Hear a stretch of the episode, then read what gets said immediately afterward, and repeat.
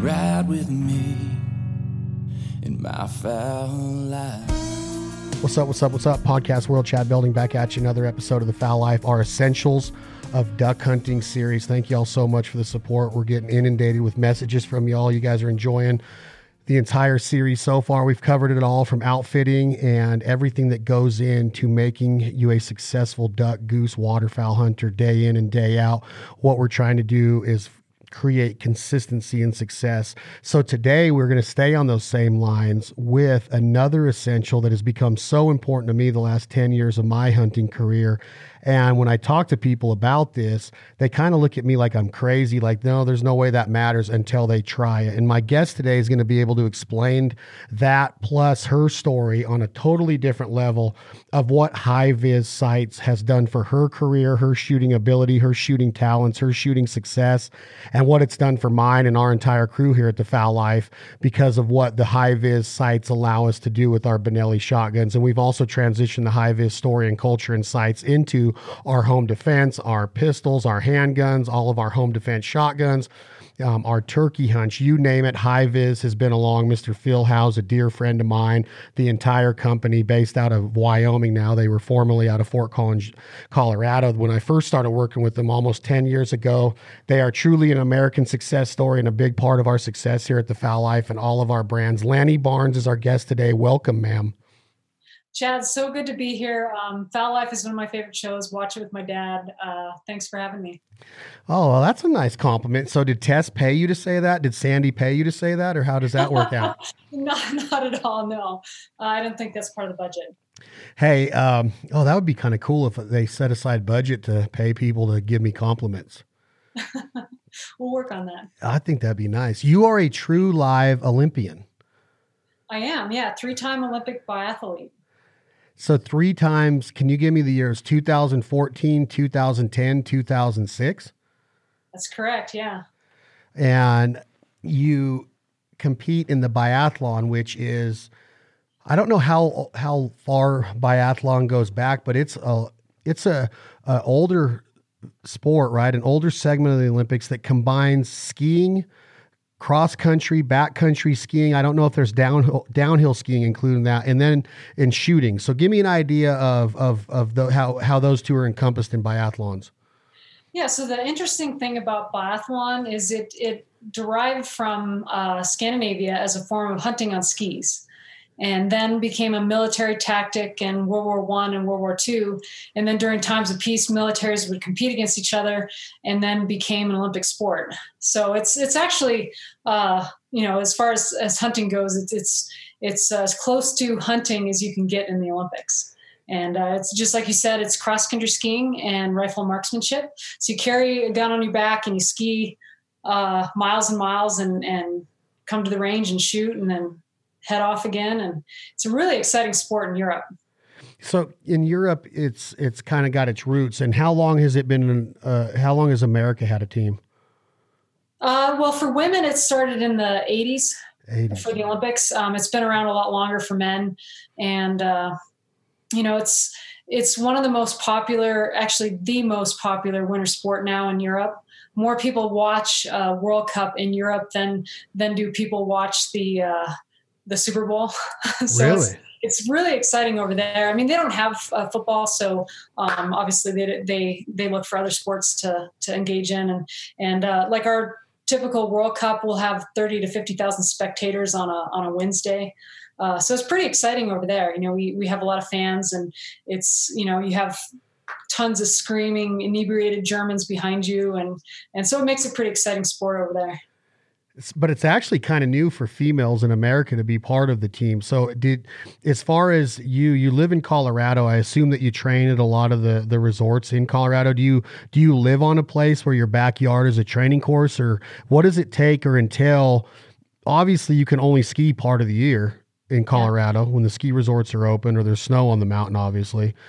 And you're in really good shape. So I, I assume you're swimming and weightlifting and nutrition and diet and focus and mental stability and everything that goes into being a world class Olympic athlete is going into this. And then on top of that, you add in the the marksmanship and the precision of being able to hit a target with your heart rate going up and down with intervals of maybe getting to 160, 170, bringing it down to 130, systematic breathing, learning how to control your lung capacity. There's a that's almost like a military approach to to training for you know a military mission for special forces or whoever. Um, is that kind of what you're? All of that is is encompassed into the training for a biathlon. Oh, absolutely. Yeah. And, and my twin sister and I actually uh, do a lot of training for special forces and things like that because there's a lot of things that, that we do that can transfer over for them into their training. But biathlon is no different than a lot of sports. You do a lot of cross training. So when we don't have snow, we, we do what we call roller skiing. Uh, it's, they're about that long and have a wheel on each end, no brakes. And we just ski down the roads. Um, same boots and poles that we use in the winter we do a lot of biking, running, swimming, you know, weightlifting, things like that. And and uh, like you said, nutrition's huge in in the Olympics. Uh, you want to make sure that you're eating healthy and eating right. And uh, all right, well, let's stop right there then, Lynn. what what is your what? How disciplined are you? Because I consider myself a pretty disciplined person but the quarantine has kicked my butt in a lot of ways where I almost find an excuse to like, well, I don't need my routine right now. Well, I don't, it doesn't matter if I eat bad right now. Cause this, you know, it's almost like your mindset gets a little bit warped or manipulated in a time like this. And you can't afford to have that happen if you're an Olympic athlete, if you're training for the World Games or another Olympian. Um, have you seen it sway a little bit or have you been able to disregard all of the noise and stay 100% like low starches and high proteins and your shakes? And are you dedicated 100% during the quarantine or has it messed with you a little bit? You know absolutely. I quarantine or not i, I tell people the same thing. It doesn't matter if you're an olympian or not. Uh, you need to treat your body as if it were a fine-tuned race car you know if what you put in it is what you're going to get out of it. So if you put bad gas and you know you don't do your oil changes and things like that your your car is not going to run and that's your that's your engine that's your that's your body essentially. You know life's too short to treat yourself really bad so you might as well uh, put good things into it and you're going to get good things out of it. So just between us and i'll stop recording here maybe. Do you do you ever drink alcohol I I do on occasion, yes, but very yeah. rarely. Uh, well, it, for most athletes, it doesn't take much. so, you know, I, I, guess I'm a cheap date in that sense. But um, yeah, I mean, I, it's not that I'm opposed to it or anything. It, it just I I tend to not drink too much because I know that the next day I want to feel good and I want to do something. And uh, right. uh, so, yeah, just maybe don't indulge too much so when you say like staying on this this training regimen and is there a co is there a coach full time or are you mainly kind of on your own? Are you and your sister pushing each other throughout the year? Because I, I wouldn't assume that like you live kind of close to the Olympic Village, I guess, so you could probably go over to the Springs and go there if you needed to. But is it mainly on your own most of the time as a biathlete, to where you eh, you're not you don't have a babysitter and it's all on you to to stay in shape and to and to keep your skills pretty keen? Yeah, well, um, just just so you know, I retired from biathlon in 2014, so I'm not training for biathlon anymore. Now I'm just training for shooting competitions and things like that. But I mean, the, it's it's pretty much all on me. I mean, I have to maintain the fitness and the the shooting and the skills and things like that. Um, you know, I, I, could easily sit back and and uh, you know sleep in every morning and, and things like that because there's no one watching and and uh, checking in to see if I'm I'm doing the work and putting it in. I mean, um, and that's the same for most people. You know, if you if you want something badly enough, it's it's up to you to go out and get it. You know, you can you can use people around you for support, and I, I always recommend that to people. You know, get a good support system. But at the end of the day, you know, no one can pull the trigger for you. It has to be you. So you got to get the work in and put the work in to get it done. Has being in tip top physical shape as far as like core and equilibrium and balance and quadriceps and your butt muscles and your gluteus maximus and that entire area that you kind of that kind of supports your whole body um have you found it that it's made you a way better shooter to as opposed to being out of shape and not having the control of your body or the muscle memory are you able to control the muscles in your in that in in all of the different aspects of the body? And i want to go over that because a lot of people think that shooting is just picking up a gun you don't really have to be in shape to be keen. I'm not saying that a shotgunner because a lot of duck hunters you get a bad rap for being out of shape or not necessarily needing to be in shape because you don't move a lot like a sheep hunter or a mule deer hunter would per se.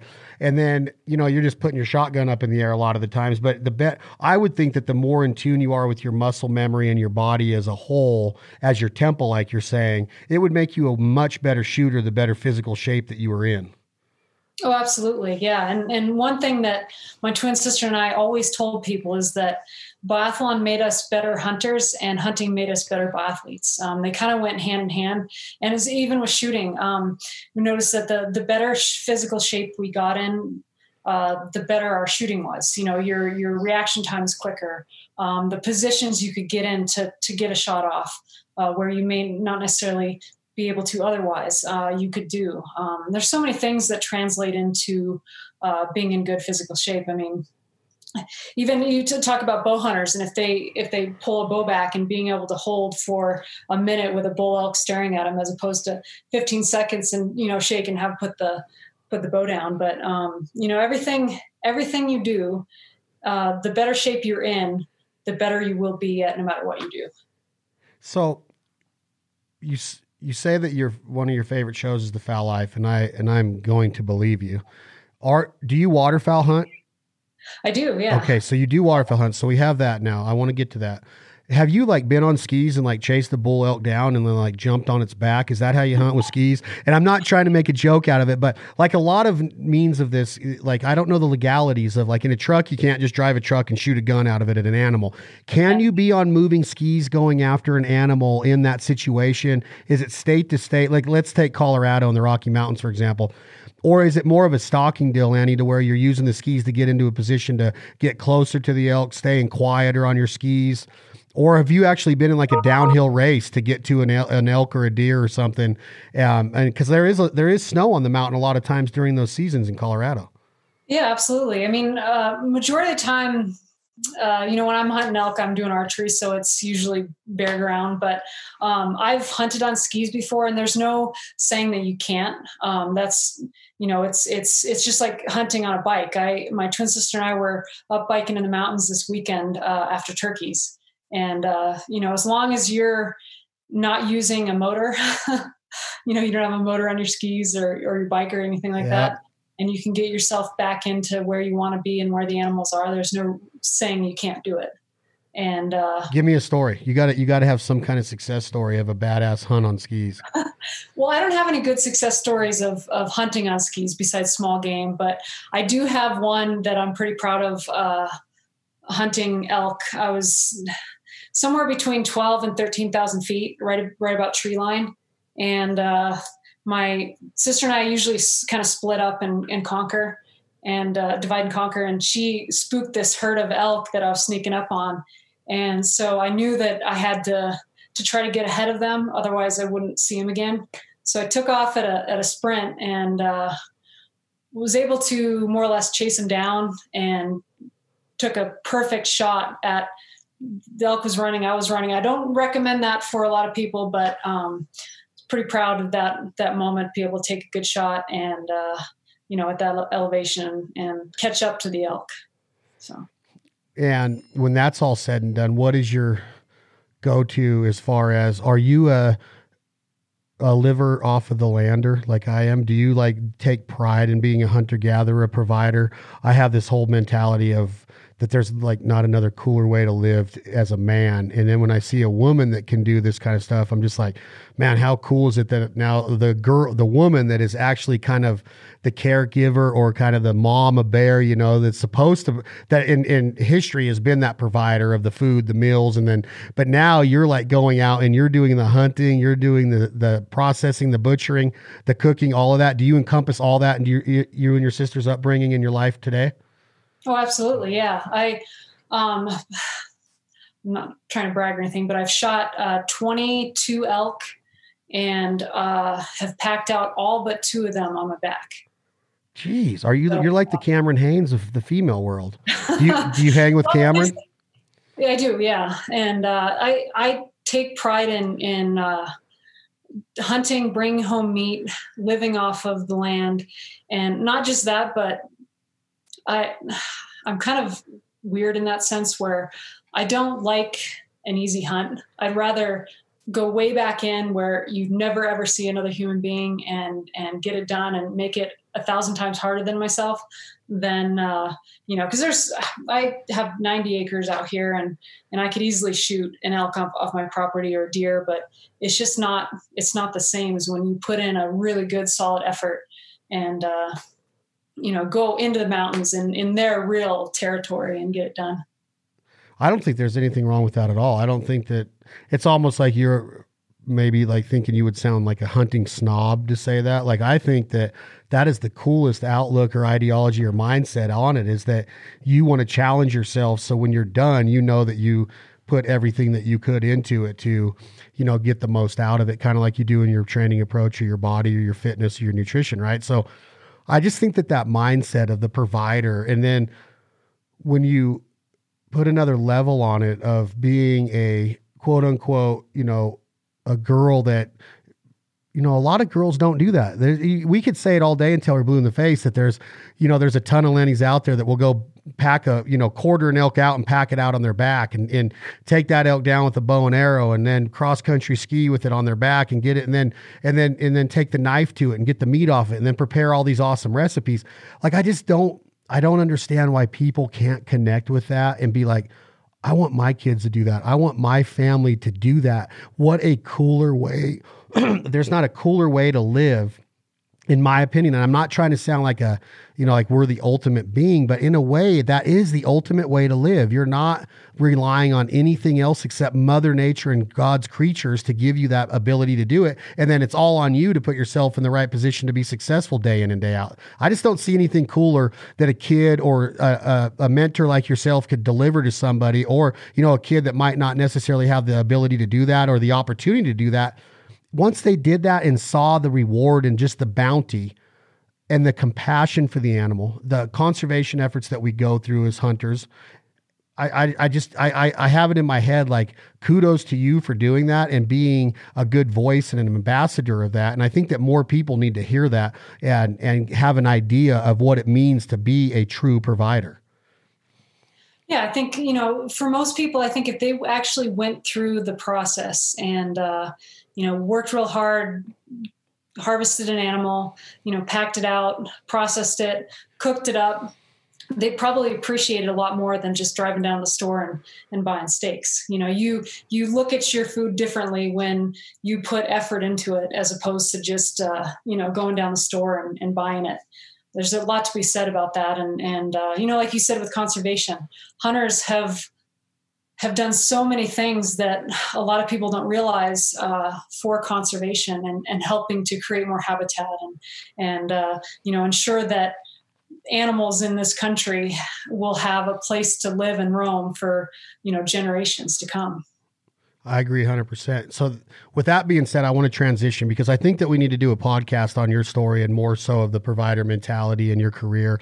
This is more of the essentials of duck hunting. And I wanted to talk to you today and invite, I want to invite you on a hunt because I think it'd be really cool to hunt with you and see your skills behind a shotgun and what you've learned through your biathlon career and learn some stuff from you because I think that learning the proper way to execute a shot with your breathing and the squeeze of the trigger and not the pull of, you know, everything that goes into the fluidity. Is that a word? I don't know any, but the fluidity of the of the swing and the squeeze and and how to get on target, stay on that target, and then transition to your second or third target. Obviously, the more you go, the more equipped and the more keen you become at that, more proficient you become. But I wanted to get into the culture of HIVIZ and what a aftermarket sight does, or you know, a sight that that comes on that weapon that, because HIVIZ provides a lot of sights on weapons that you buy, on handguns and shotguns that you buy at retail. What would you say is the major first off advantage of that HIVIZ sight? And let's let's just talk today in a you you're a duck hunter, you goose hunt. I've hunted a lot where you live on the front range. You uh, let you know there's so many different lighting conditions. There's so many different skies. There's so many different variables of you're in a pit or you're in a ground blind or you're in a panel blind or you're up against a tree. Your gun's going from here to there. It's laying on you. You got to pick it up and get on. There are all the variables that go into the different things and the different approaches that you're going to face as a duck or a goose hunter. Let's keep that in mind as we go through these essentials now of what HIVIZ means to a duck and goose hunter? And what advantages has it given you personally? And how would you tell a duck hunter to to properly properly get everything and maximize and capitalize on what that sight from high is is meant to do for their shooting? That's a lot but that's kind of what I, the conversation i want to have today.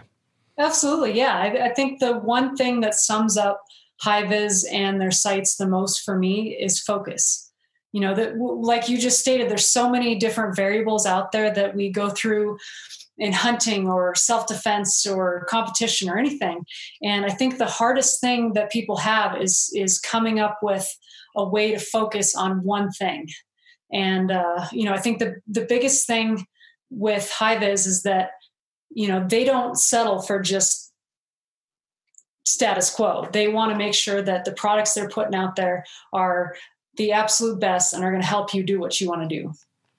And would you say that when you say they're going to help you do what you want to do, I would say that 90% of potential end consumers or 90% of people that buy, men or female, man or male, man, male or female that buy hunting licenses and duck stamps to go duck or goose hunting I would say that 90% of them are uneducated on aftermarket sights until they really start looking into it or they see one and they start figuring out like what why would is the sight on my gun not suffice? You know like why would i change this out?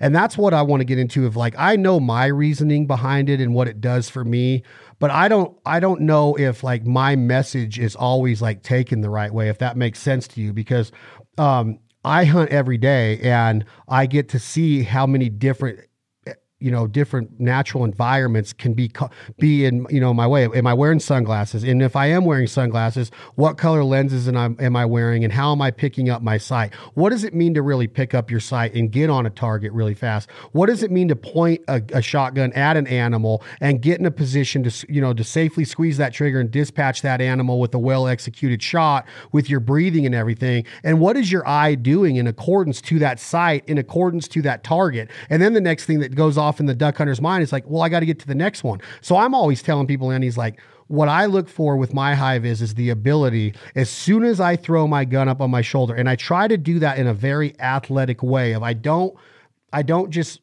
I, I kind of I don't manhandle the gun. I'm very like a baseball player, like really fluid with it. I don't grip it real tight, but I try to get it into position really fast and get my my cheek down on it and get down that rib to that sight and get on the bird. And my I'm calling the shot and I'm I got my duck call in my hand, so I'm kind of watching the body language of the ducks. And I think that the instincts of me now is like I'm going to get my HIVIZ on that duck right there. And once I do that, my success rate is so up is so high on that first shot most of the times because I already have the mindset and the visualization part taken care of. I know when I get that green dot or that red dot or that yellow dot or whatever I'm going to, whatever sight I have on my gun, I know what I'm going to be looking for. And I'm not just saying, oh, I'm just pointing my gun. I'm ready. I'm like, uh, my visualization process is there of the, and that's why I wanted to start this off with your athletic career is that it's an athletic technique that allows you to be a better shot consistently, higher success rate with a shotgun on live animals, especially ducks when they come in and they're so sporadic and they move and they juke and they jive and they look like they look like the Matrix a lot of the times. You know, you got to really be on your A game. So, does that make sense in how I would talk to somebody about it? Oh, absolutely. You know, and and just hearing you talk about that, it just made me think that you sound like an Olympic waterfowler. and, the reason why I say that is is uh, everything you talked about is are the same things that as an Olymp- Olympic shooter we focus on in in our training and our, our competition and what I like to tell people is is competition and and things like that are no different than when you go out in the field. You're you're competing to get that shot on that bird and that you know that one shot on an elk or deer or whatever. And um, it takes time and practice to get to the point where you're at you know for a lot of people they they may not be able to go out as much as you do and get to that that level but it doesn't mean that that you can't improve and can't learn some of those techniques that you talked about by uh, putting a little bit of time at home or at the range or things like that. Um, you know visualization is so important to those types of things you know visualizing scenarios and things like that. I always i think that that hunting is actually harder than competing in olympic sport or, or shooting events because you're you're going after something that has a brain of its own you know the the birds they, like you said they're moving they're going they're moving around and and uh, you know doing different things. The targets that we shoot out in competition they're static. They're not going anywhere. You know or even even a clay pigeon when you're when you're out at the range it's it's on a, a specific flight pattern. It's not going to just turn midair or anything like that. And and uh, you know for a lot of people they they want to know well how do i train for hunting whether it's waterfowl or or you know big game or small game and things like that. And you you really got to put the time in but you know some of the things that you said as far as getting into a position where you know you get the gun up in a in a fluid way and and uh, you know take the time to figure out how to get your your head down on the cheek piece quick and efficiently and things like that. Those little things make a huge difference when you're when you're out there because you know, when you're on the field, you know, you know, your gun may be, be over here and there's birds coming in different directions and there's so many different variables that you need to practice every different scenario to get to that point where you could just pull up the gun and you're ready to rock and roll. Yeah, and I think that in my training, like I, I I've been trying to show people through my training of like let's get rid of the mindset that you you need to you need to fit the status quo of a duck hunter you know? Like let's be 300 pounds and just out of shape and barely can walk in and and all that. And that's to each their own. But what i've been trying to say is that my goal is to hunt as long as i can into into my 70s and my 80s hopefully you know and to be successful and to be able to keep up and to to love because i love that lifestyle and i love the culture so much. So when i'm training in the off season or even during the season i do this thing called tailgate training that i've been pressing a lot and trying to focus on of if i'm not in my routine and i'm out on a dirt road i can use the stuff in my truck or my trailer to get a good workout in. Kind of like what you're doing through this quarantine. I've been doing wacko stuff at home when i can't get to my trainer that people would look at me and go what are you doing? Like I got five gallon water buckets, you know, water bottles that you would put in the dispenser, and I'm using those for different things. But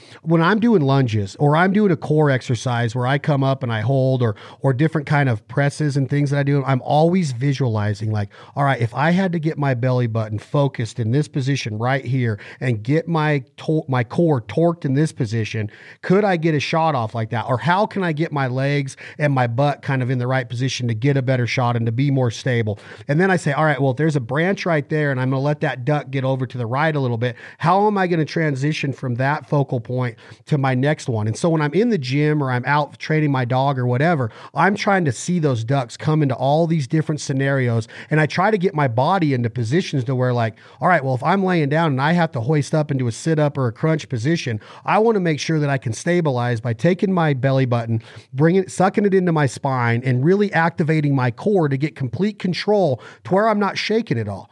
And then, so I'm, I'm trying to visualize all that. And when people hear me say that, they're like, you're way overthinking it. And I'm like, no, I'm training for it. So when the hunt does come, I don't second guess myself. I don't think about it at all. It's all second nature. I just pull up, bam, and I see another duck and I'm on it, bam, because I've already visualized what those ducks are going to do, how they're going to try to get out of there once the first shot does go off. And then I'm looking at all my all the external stuff like it, the dog's not breaking, nobody's in the line of fire, everybody's guns are unloaded and muzzles up before anybody gets out of the blind high-fiving and hooping and hollering or to retrieve the harvested birds. The dog's out in front, guns are unloaded and say, I'm visualizing that entire process so when it is t- go time time, it's it's a it's a, you know it's like it's easy. It's second nature, right? Yeah, absolutely. And and you need to take time to think about all those little things. And and you know, for a lot of people, um, you like you said, you can do those things at home and practice them. And and uh, you know, I see a lot of just regular. Uh, say three gun comp- competitors and shooters and stuff jumping into that kind of training that you're doing and uh, even even hunters big game hunters you can do that kind of stuff at home. Turn on the fowl life. And when when birds are flying when you got shots of birds flying in the air pull up your shotgun completely empty shotgun and uh, you know practice. Like how would you be in a position um, to shoot these these ducks if they're flying and you know stuff like that? And uh, i think that for a lot of people you know if they thought of okay i'm getting up really really early to go duck hunting. Should i skip breakfast you know probably not because you're going to be sitting out there a while. If you skip breakfast your blood sugar is going to be low you're going to get out there you know maybe dehydrated. It could be it could mean the difference between um, you know having a good breakfast and staying hydrated and, and getting your limit and and or going home frustrated and missing a bunch of birds that day. You know those types of things make a difference. You Huge know and the little the little things you got to focus on the little things. Those make a big difference yeah and i think that if they take that training mentality into it and then they start to apply that to their vision which I, I, had an ophthalmologist on the podcast, and my whole discussion with Dr. Matt Mills was my vision because he's my eye doctor, he's my eye surgeon, and um, you know, what age does, what genetics do, everything that goes into vision is a huge part in your success with a shotgun. Uh, what your right or left eye dominance, how do you get your cheek down on? Do you shoot with both eyes open like you're supposed to, or how are you taught? Is it is it impossible to teach an old dog new tricks and to start shooting with both eyes open? What are what are you doing with your breathing? Are you nasal breathing in and out? Are you nasal breathing in and pierce lips out? Or what are, what all are you doing to ensure that you're in the proper form? Single time you squeeze the trigger. Where do you hold your finger on the trigger? But my, my main thing with you is is the vision part of the hunt is the most 100% important part of what we do as hunters and gatherers because it is meant to be a visual stimulus for us to see the sunrise, the mountains, the flocks of ducks, the dog work, the, the breath. Everything that you see as a hunter is stuff that is um, you just can't describe. You can't. It's you can't, It's hard to even put it in painting or into words on what that makes me feel like. So my vision is really keen. So I take that a step further through my visualization process of like I am going to see every shot with 100% validity and just like perfect vision. Like my scope is going to be always wide open. I'm never going to have a half-ass shot or I'm never going to see things, you know, like a little bit dimmer than they're, they're supposed to. I want everything to be vibrant and right there. Even if it's an overcast day, how can I make that that sh- that shot picture or that scope the best vibrancy that I can get out of it. And that's what I tell people HiViz is to me. Like the culture of HiViz is that it enlightens my hunt to the point of it allows my every shot to come alive. Well, you can't really do that on a bluebird day. And i go yes you can. And here's how. And if it's a low over, overcast day with a low ceiling here's what HiViz does to me. And all it is is the the um, the ability to to not be ignorant or not be a know-it-all because for a long time I've I've done that with things in my life, Lanny, of like, nah, I'm, I'm, pretty I'm pretty good. I don't need that. I don't need to move from this to that. I, I, I don't need I understand. I don't need to mess with my shims on my gun. Everything I don't need to mess with my forcing cones. My patterning's fine. And then when I do it, I'm like, oh, that's what you meant. So when people just take that leap of faith and say, all right, I'm going to put a sight on my gun and I'm going to learn how to capitalize and maximize what this sight's potential is, that's when people start seeing what I've always said of like, let let these sights light up your hunt. Let them bring the vibrancy to your hunt because you will literally see the hunt different than you've ever seen it before down the barrel of your gun, which is is is less and less time of any hunt. It's it's less of the time that you see it through your eyes, through your sunglasses, through your binoculars. The sight the the sight picture of down your in your scope or down your shotgun rib with your HiViz sight is the least time that we spend in the field right? The other of it's just you is just vision. So when you do put your sight, you know, that sight picture out on that target, let it be just as vibrant as the rest of what you've been experiencing all morning.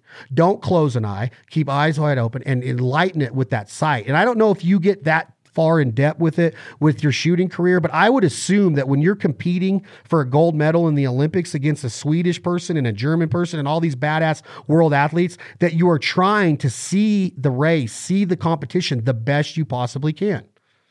Oh, absolutely. You know, and it, it kind of like just looking at you on, on the screen it, it, with your HiViz hat on it, it just proves your point because you, you've got your camo hat with the ducks in the background.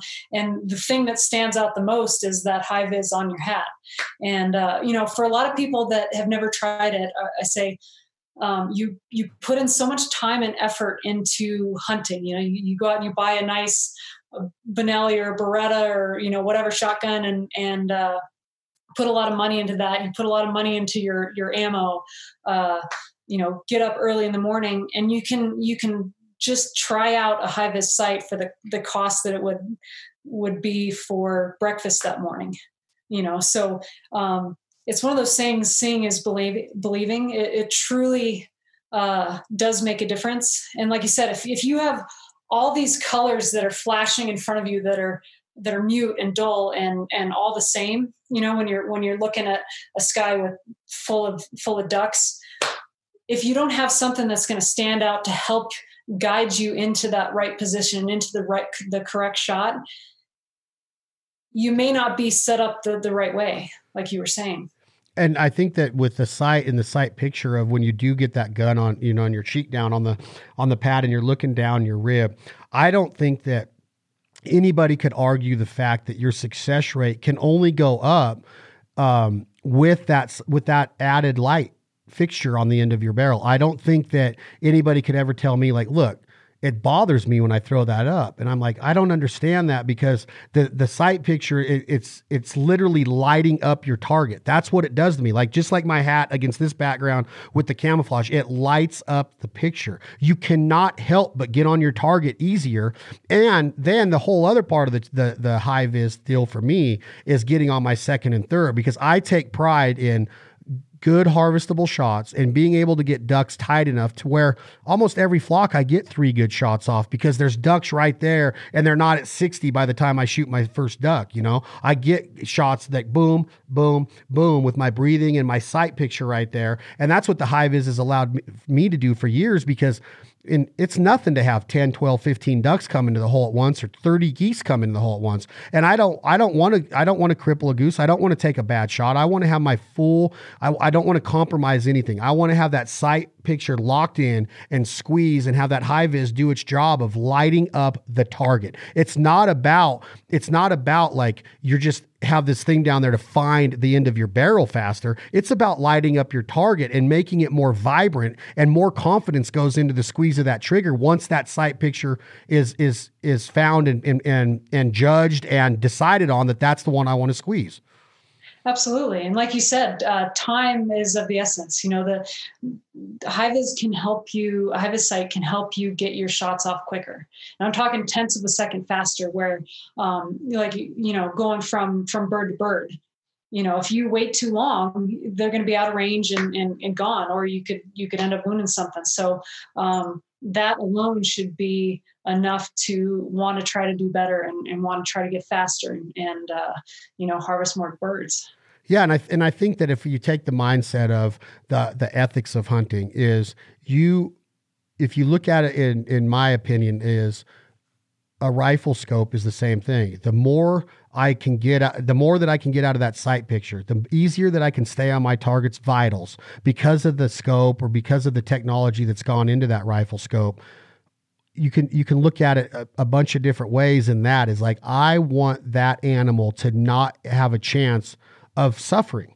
And I think that when when in duck and goose hunting that that people kind of take it for granted of, well, I'm just going to get on the target and squeeze and then let the ammo do the rest. And I'm like, although there's a lot more thought process that goes into what the technology that we have at our fingertips can do right now as far as patterning, choke tubes. And I have I don't know if you watch what I say on my social media any, any in the last couple years, but I always say the combination of Benelli with Federal Black Cloud with the HiViz sight and a Rob Roberts choke tube, you literally do not cripple animals. You you dispatch them very ethically and you do it very easily as far as transitioning and getting on your target and making sure that that animal's dead before you move on to your next one. And that's the responsibility of a hunter. So you add that into the the HiViz culture and the HiViz message that that sight is giving you of now you're on target faster. Now you're transitioning from target to target faster. Now you're ethically better because you're on target and shooting at the vitals a lot easier, whether it's through a scope or whether it's through your HiViz sight on your shotguns. That's our responsibility as a hunter. And I think that Phil, with his genius and all of the designers at HiViz for years, have had that ideology of if you're in the military and you're on target, you better be damn well that you know that you better it better be damn well thought out that if I squeeze this trigger that I'm not going to have a chance of retribution, that it's going to be on target. Boom. And that's what the mentality is with home defense, with everything, is it helps you get on there and have the confidence in your shot. Without that, like wh- why else would you be shooting a gun? You have to have the confidence in your target. Absolutely, yeah, and and you know, I I like that you put it in that way that ethically as a hunter you want to put the best shot in. It doesn't matter if it's an elk or a mountain goat or a moose or ducks and geese. You know you don't want that animal to suffer. So most people they're willing to, to spend more money to get a little bit better glass you know for their rifle you know it's no different with you know a, a fiber optic sight which they don't cost that much. No. But it can improve your shooting and help you to become a better more efficient shooter and and putting the animal out of its misery as quick as possible you yes. know getting that good ethical shot.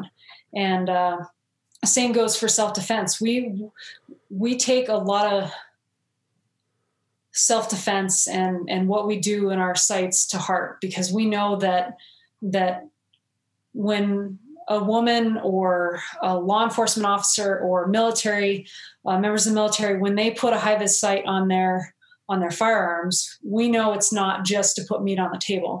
It's to protect the lives of themselves and others around them and we take that very seriously. We want them to have that confidence like you said to use it in a way uh, in which they they need to. And I want to make sure that the duck hunter, the female duck hunter, the male duck hunter, the new duck hunter, the experienced duck hunter, there's a reason why military and law enforcement personnel depend on HiViz. There is a reason why the top gun manufacturers in the world depend on OEM programs that HiViz develops the the the fiber optic sights to come equipped on these guns. There's a reason for this. It's because it makes it a better weapon. It makes it a better choice for you to use, whether you're defending your family and your home, whether you're taking the responsibility of taking a life of a wild animal, which is a huge responsibility. And and even and I say this all the time too, Lanny, is that I don't like shooting coyotes with a rifle at 400 yards because their vitals are really big, or I mean, really little. And whether it's wind or the bullet or the gravitational pull or whatever, I don't want to even cripple a coyote. I would rather have my HiViz locked in with two of them running in at me at full speed coming coming to my call and running over my decoy. And I, I I can't explain the confidence when a coyote, a 50 pound coyote's coming at you and it's got and you have your HiViz sight at the end of your shotgun, how clear your picture picture is and how clear your shot direction is of dispatching an animal that's coming to eat you. Now, as bad as that sounds, predator management is key and it's very important in our ecosystem. So I have no problems talking about it. The use of HiViz on a shotgun stand is key and being a good coyote hunter and good predator predator management. So if you take that whole mindset or ideology into your duck hunting of like, why would these guys, why would a sniper, why would a special forces, why would a green beret, why would a Navy SEAL have one of these sights on their weapon? It's because it's go time. And if you're really serious about go time, whether you're an Olympic athlete, whether you're a beginner duck hunter, a duck hunter that does it every day, or a military guy or a law enforcement personnel, it's go time. And you don't want to mess that up. You you're not going to get a second chance. And I always talk like if it's self-defense, you're not going to get a second chance. You might be smoked. With ducks, it's your it's what we look for. It's what we think about every day. They rule our world. We merely exist in a duck's world. So if that shot does present itself, you bet your ass I'm going to try to capitalize because I've been waiting for this moment for my whole life. So that it's kind of it's I, I don't want to be a drama king or a drama queen or add a bunch of drama to it, but to me it is the it's so key to give yourself validity and vision and color and just the whole spectrum of what that hunt is supposed to look like through a fiber optic sight by HiViz. That's kind of what I've always said. And duck hunters are starting to catch on because every time I go out now, Lanny, I'm seeing more and more people are have the kits and they're switching out their sights depending on the sky and they're really taking their shooting serious because it's it's key. You you take your duck hunting serious. You have a dog that you put thousands of hours of training into. You learn how to drive a boat. You learn how to use a knife and skin it. You learn how to set up a decoy spread. Learn how to be the best shot you can possibly be. Yeah, absolutely. And you know, to your point, if you have the best gun in the world, like we'll say the the absolute best shotgun in the world, Benelli. I had to throw uh, it in there. I had to throw it in there before you said a brand. I just had to make sure. uh, the at at the end of the day, the two most important things that you need to do before you hit that animal are have a good sight picture and a good trigger squeeze. And without that sight picture, you might as well not pull the trigger. And that's coming from an Olympic athlete. That's coming from a girl that's been on three freaking Olympic teams that shoots for a living.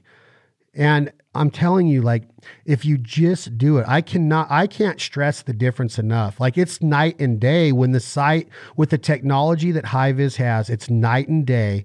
And especially when you talk about the essentials of what we do, I'm I am not going to take for granted one mallard duck because I know how important it is to get that shot and I want to make sure that I capitalize on it and then when I look at my hunting partners I'm like that came together just the way we visualized it. We painted this picture canvas was right there. We threw all of our oils at it. We were just our decoy spread, our scouting, our dog hide, our face paint, our hot coffee, the campfire last night. We had a guitar and we were picking and we were cooking on the Traeger. And we, then we got here and we did that. The hunt just came together. The sun come up perfect. They came off the roost. You heard our, and our, and our, and it started to build. The hair on our neck started to stand up. We got goosebumps, no pun intended. And then all of a sudden they're dropping into our decoy spread and we're sitting there going, oh my God, is Chad going to call the shot? Is Chad going to call the shot? Probably not this pass. Let him go one more pass. We bring them back one more time. They drop their feet, cup their wings. They're just roar, roar, roar. And I say, get them. We sit up. And if you don't have it in your mind, if your visualization process hasn't been going nuts already, and now you get to look down that barrel, if you can't see the hunt the way it's intended to be seen, then I, I can't stress it enough. Like you're missing out on the final part of the squeeze of that trigger and, and the validity that you see with this technology at HiViz. Absolutely. And and you know what you just described, it takes confidence to do that. And whether no matter what kind of shooting you're doing, whether it's self-defense, target practice, competition, hunting, you have to have confidence in your shooting. And uh, you know, good sight picture, good trigger squeeze, that's what gives you the confidence and all the work you put in behind it. So tell me what I'm talking about in biathlon terms and then take it into your duck hunting. Is that why you have a HiViz sight? Because of what happens when you put the gun to your shoulder and you're looking down. How how would you describe it? What you're seeing, and what sight? What what sight would you tell somebody, hey, start with this sight It's going to come with three different colors. It's going to be, is it a magnetic sight? Is it, a, what, tell, tell me a little advice on what you would tell a duck hunter that says, you know what, I'm going to do it. I'm going to take the plunge and I'm going to get into this because I want to be the best shot I can be. I, I think the best way to describe it for everybody that has some sort of issue with their vision, whether whether they wear contacts or glasses or something like that, and uh, especially with your your distance vision. If you went out hunting without your glasses or contacts for the day, you probably wouldn't have the confidence to be like, oh, I think I know what bird that is. You know, it's, it's the same feeling um, in competition or you know in, in training if you don't really know what you're looking at if you aren't confident with that sight picture with that that sight you're, you're not going to be able to get a good solid hit on whatever you're shooting at. And for me we competed all over the world in the most miserable places of the world all cold places like siberia and scandinavia. And we had so much so many difficulties in weather and fog, snow, rain, you know, things like that, that we realize the importance of having a crisp, clear sight picture because you never know what you're going to encounter, especially, you know, waterfowl hunting. You guys, you guys are out there hunting in the same kind of weather that we had to deal with as biathletes. It's it's usually not nice bluebird sunny days. I mean, you don't want those days anyways because the ducks are too high. But um, having the confidence in knowing what you're looking at and knowing that you can take the shot because it is crisp and clear that's going to give you the confidence to get your hits.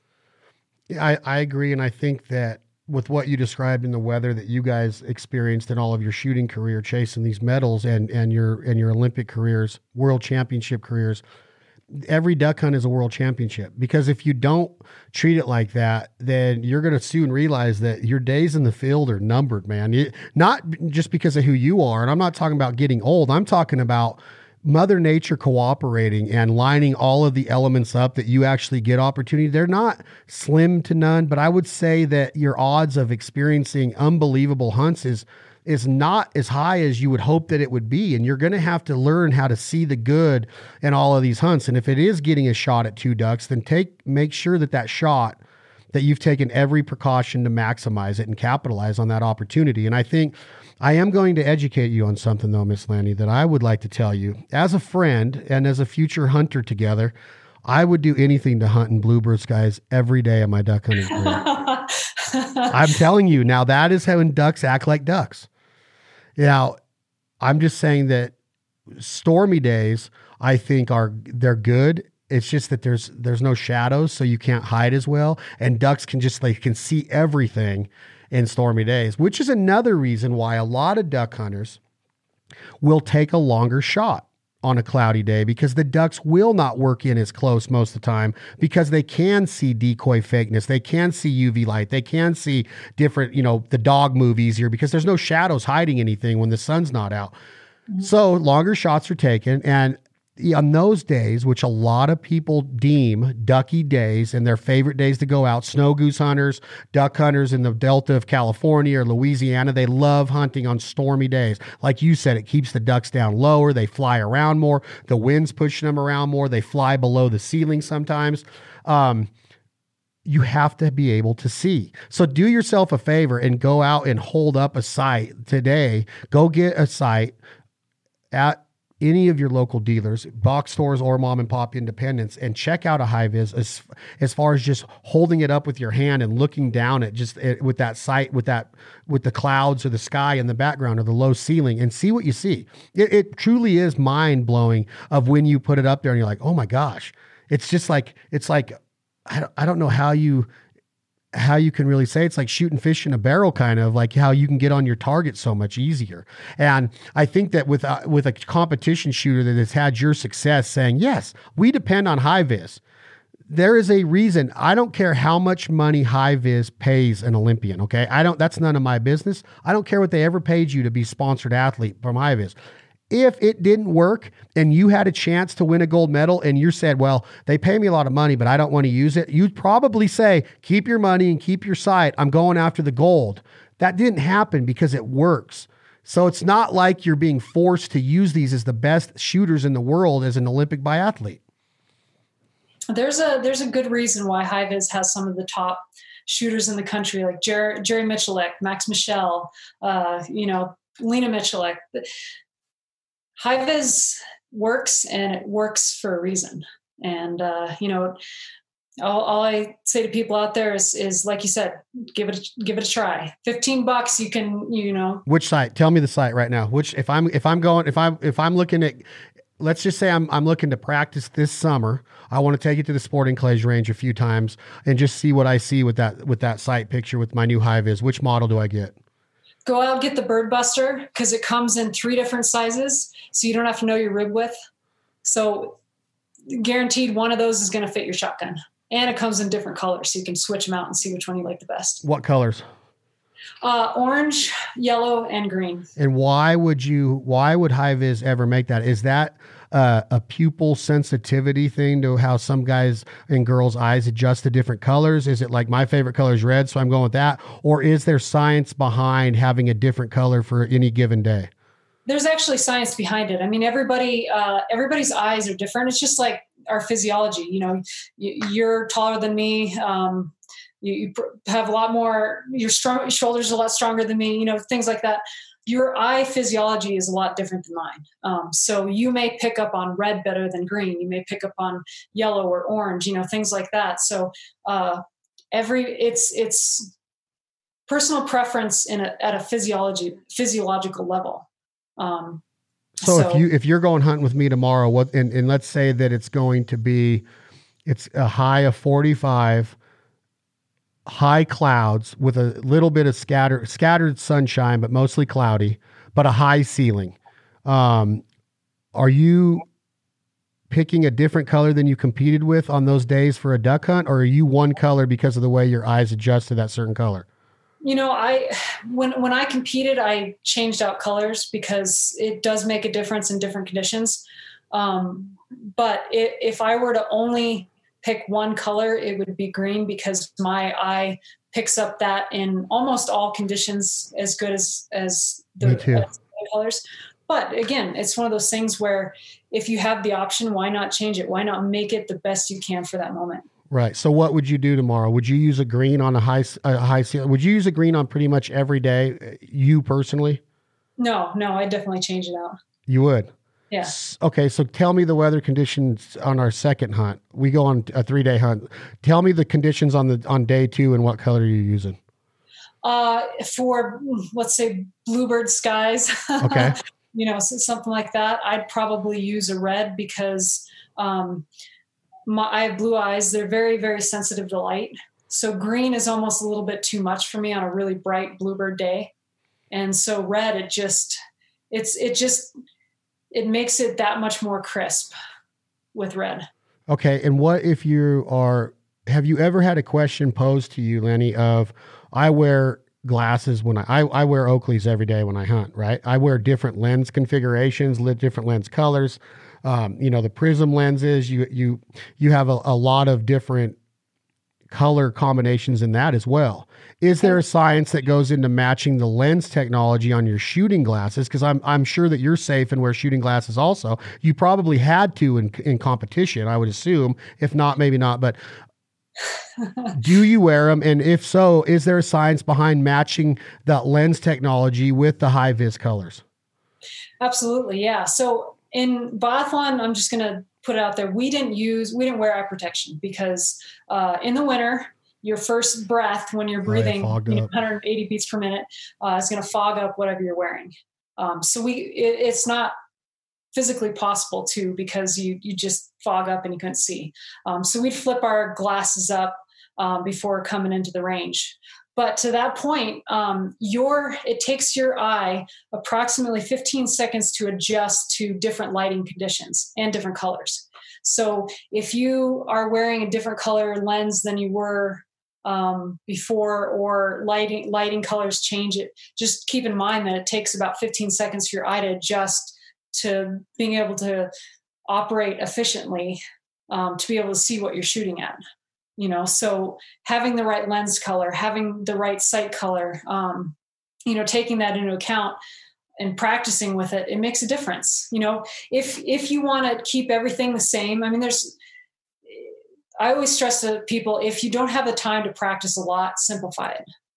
You know, stick with one lens color or you know one um, sight color and just really practice with that. But if you really want to get down to the nitty gritty and really be able to um, see a difference in certain lighting conditions then go out and, and try different lens colors and try different uh, sight colors and see what works best in different conditions. I love doing it. I do it so much as far as like different polarization, different pr- prism lenses by Oakley, different color combinations. Um, and then I'll mix in, sorry, excuse me, mix in different color HiViz sights. And then I'll go, all right, I'll, a bird over my head, left to right. I'm a really, really terrible, really poor shooter, right to left. So that's the shot that I work on most of my summer and off season is if I'm shooting mallards in a crosswind or something am I going to be able to be confident right to left and then pulling straight up on a duck that's going up? If I'm shooting teal right to left, I'll practice a real fast target and then one that's going straight up in the air. And then I'll do the same exact shot again with a different pair of glasses with a different color or the same pair of glasses with a different color light pipe on my HiViz.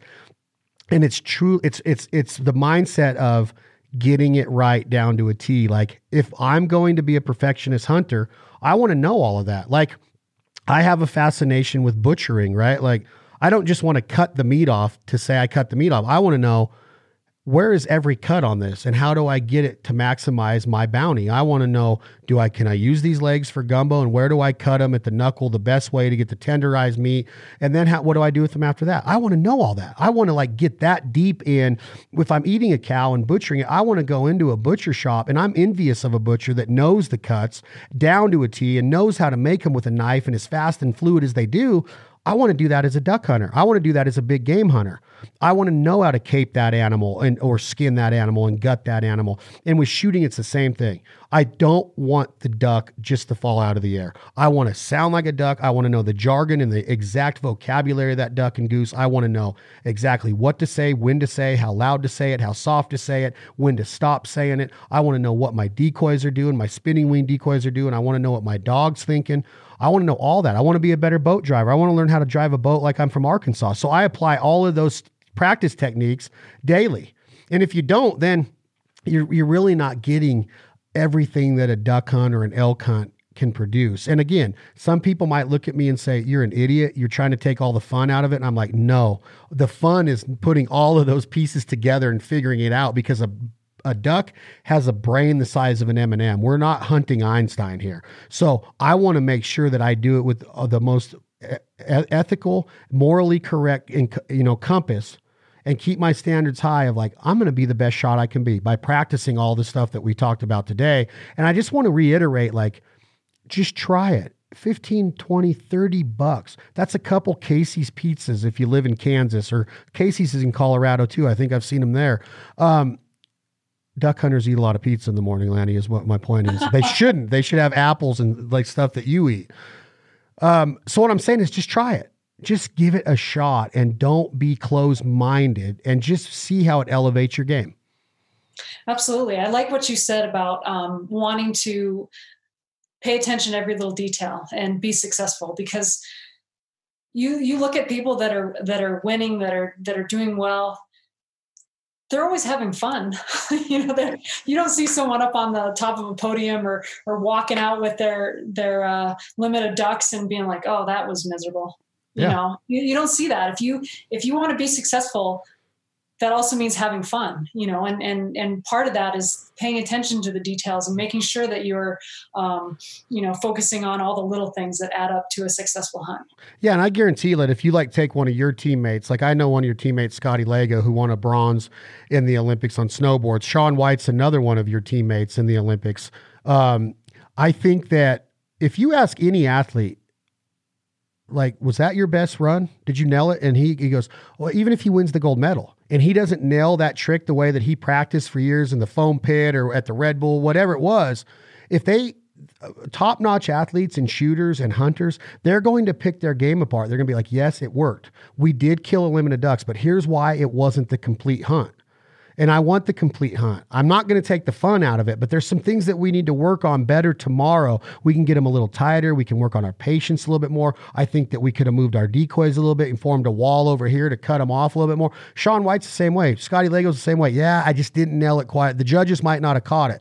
I, the, um, there's all of that that goes through an athlete's and a competitor and a, and a perfectionist mind. And I'm not saying that the hunt has to be perfect to get the ultimate results out of it. I'm just saying, as you further into your hunting career, you're going to want to start putting all of these different pieces of this puzzle together and all those different paints thrown at that canvas. And when it all comes together and you say get them, and then you look at your the breath coming out of your mouth, and you're looking at your hunting partners, and your dog's bringing back, back a mouthful of mallard, you're going, Oh my gosh, did you guys just see that? We just worked our asses off all off season and we capitalized when it happened. We didn't cripple any, they didn't flare off of us. We were hidden the right way. We were talking to them. They believed in what we were saying. We looked real. We had ripples on the water. We had chocolate milk effect because the ducks are always scurrying and creating sediment uproar and inside in, under the water. Everything was dialed in. It wasn't just we got lucky and that duck said, "Oh, I'm going down there no matter what." We hunted right? Our our execution was well our approach was there and our execution was perfect. And you, you're not going to get that every day. And that's why when you come out of there you're a sponge. You're coachable. You're like a great athlete. Like i learned something today. I failed a lot today. Hunters fail way more than they succeed. And if they don't they're not hunting enough. And well, i shouldn't say they're not hunting enough. They just don't hunt that much if they're not failing more than they succeed. I fail all the time but i always have been the guy that's like we can do this better tomorrow. Do I get down sometimes? Yeah, but duck camp gets me back up so fast. Like, oh my God, well, we got this to look forward to. Let's we ain't got time to be down. Let's just look, let's get ready for tomorrow. Let's go back and get our gear all cleaned up. Let's look like a, a well manufactured team tomorrow morning and let's go out and do it again and get better results. And I think that that's I think that you have as a hunter you owe it to the birds and the or whatever game you're pursuing to harvest. You owe them that respect and that compassion. Like, look, we are going to take your life, but we're going to do it this way to where it's that that it's uh, no, you know, you suffer none. So I don't know. Maybe that's too technical to look at the hunting approach, but I think that that's kind of where I'm at. Is like I want all of these pieces to fit together every day. You know, I don't think you're that far off because there's a lot of people that are looking at hunting and, and shooting and, and you know everything in their life the same way approaching it that hey you know life is too short to kind of do it half-assed we got to jump into it and give it everything we have because we may not have another opportunity and exactly. uh, you know I, I approach pretty much everything i do with that same mentality is is uh, you know i every hunt i want to be as successful as possible and have as much fun as possible because will I get another opportunity next time? Who knows? Hopefully I do, but I want to make sure that that I'm in that moment having as much fun as I can, being as successful as I can, and learning as much as I can. Yeah. And I'm not saying that if somebody came to me and said, Hey, teach me how to duck hunt, I wouldn't be like, all right, do this, this, this, this, and this, and then report back to me next Wednesday. And then that Wednesday, do this. I'm not, I'm going to take it slow. We're going to go out on the right days. We're going to experience success. We're going to learn it in a fun manner. And right now in America, there's never a more important time for us hunters to have this responsibility, male or female. We have an opportunity right now because we are going to be approached. I've already been approached, and I'm sure you have too. We are going to be approached by people with different political backgrounds than some of us. We're going to be approached by people that have been anti hunting for years. We're going to be approached by people that are curious now of how we are getting our meats and how are we living off the land and how I, I just seen it twice last week this is wild turkey? Yes. Where did you get him? Um, on Sacramento River in Northern California, right outside of Colusa. Really, I'd like to go check that out. Like I'm like really like they've never hunted in their lives, but just the taste of that food, and in a time where we're you know that we can't get food readily at our fingertips like we usually can at the supermarket, people are interested right now. We have the responsibility right now. We have the opportunity to be like, hey, we, we will mentor you. Let's let's let's introduce somebody new to the sport because if we don't do that, then we're screwed in the long run anyway. And I want to do it in a way to where like, hey, just keep adding to it, man. Add to your arsenal. You might add some speckle belly floaters next year. You might add a, a Canada short reed goose call next year. You might move from a 20 gauge to a 12 gauge or from a 12 gauge to a 20 gauge. Here's some different size ammo. Here's a different patterning choke tube for your turkey as opposed to your teal, as opposed to your mallards, as opposed to your Canada geese always be a thinking. It's a thinking man's, a thinking woman's game. Just just be thinking all the time. Don't take the fun out of it, but be thinking all the time to where I, I, have a responsibility to teach, to pass this down from generation to generation, and a responsibility to harvest these animals as ethically as possible. I'm going to do it right every time. I'm not going to take this shot for granted. I want to see it clearly and with a ton of validity, and I want it just brightened up every single time I squeeze that trigger. That's the cool part about being a hunter is getting to that point of like, I think I got it figured out. And then they kick your ass the next day, and you're like, well, I'm going back and I'm going to learn, and I'll be back tomorrow. You know what I mean? Absolutely, yeah. And I, like you said, I, I think we do have a responsibility um, to help mentor these new uh, hunters and, and and shooters coming in. You know, there's so many people that that maybe never thought of hunting as as a way of providing for the family, and I think I think that light bulb is going off in a lot of people's heads, and.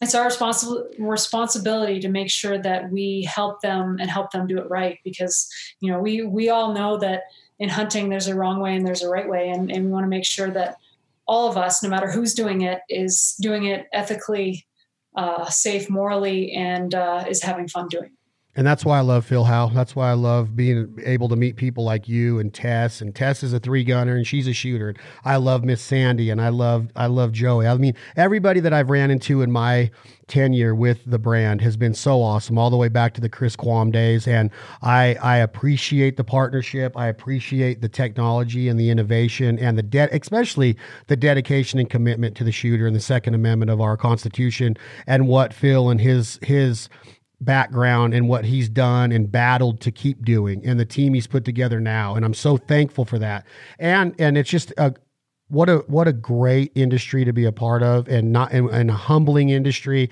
and what an unbelievable lifestyle to be able to sit on a podcast with an Olympian and talk about shooting ducks and cooking ducks to eat. I mean, it just doesn't get any cooler than that. I appreciate you being here. We are going to hunt this year. I am going to challenge you in a little bit. We're going to challenge like I got Tom out here who's a really good um, his wife's alpine downhill and he is he was a college snow skier but cross country but i don't know remember what they called it now i can't remember what it's called when they nordic? yes nordic skier we're going to do that. We're going to hunt. We're going to cook. We're going to have maybe one little glass of wine because we're going to be hunting in California probably. I will get you some details on some dates and hopefully you can come join us because I'd love to hunt with you. I appreciate you being here. Absolutely. Yeah, I'd love to do that. Um, thanks for representing HiViz so well. We're happy to have you as part of the family and, and good luck on all your hunts this year. Well, thank you for saying that. I'm glad you're part of the HiViz family. And where can people find you on Instagram? Go. Uh, Instagram and Facebook, Lanny Oakley. Lanny Oakley. That is like a play on the American Western out, you know, like getting Western, Annie Oakley. If you're a good shot, people refer to you as Annie Oakley. If you're a guy and you're a good shot, do they refer to you as Bill Cody or is it uh, Buffalo? Who is the good shots of for the males? Uh, Buffalo Bill. Buffalo Bill. Yeah. Okay, I'm Buffalo Bill. You're you're awesome. This has been another episode of the Essentials of Duck Hunting on the Fowl Life podcast. Today's episode was brought to you by our friends in Laramie, Wyoming, the one and only HiViz Sights. Check them out at hivizsights.com. You cannot go wrong. Give them a try. You heard the entire discussion today. We're so proud of our partnership and affiliation with HiViz and what they're building. They believe in the shooting. They believe in the culture of the hunter, the shooting rights of Americans, the Second Amendment, the NRA. I'm so proud to be part of the HiViz family. There's more more to come, lots more to come. Wait till you guys see what's around the corner with the innovation coming out of HiViz every single day. Today's episode of the Fowl Life Podcast was also brought to you by our friends, as always, at Gerber Gear. Check them out, gerbergear.com, and never forget to stay sharp, America. Chad Belding, Tom, hit that button. This is 2 a.m. Logic. The song is called My Fowl Life. Thank you all so much.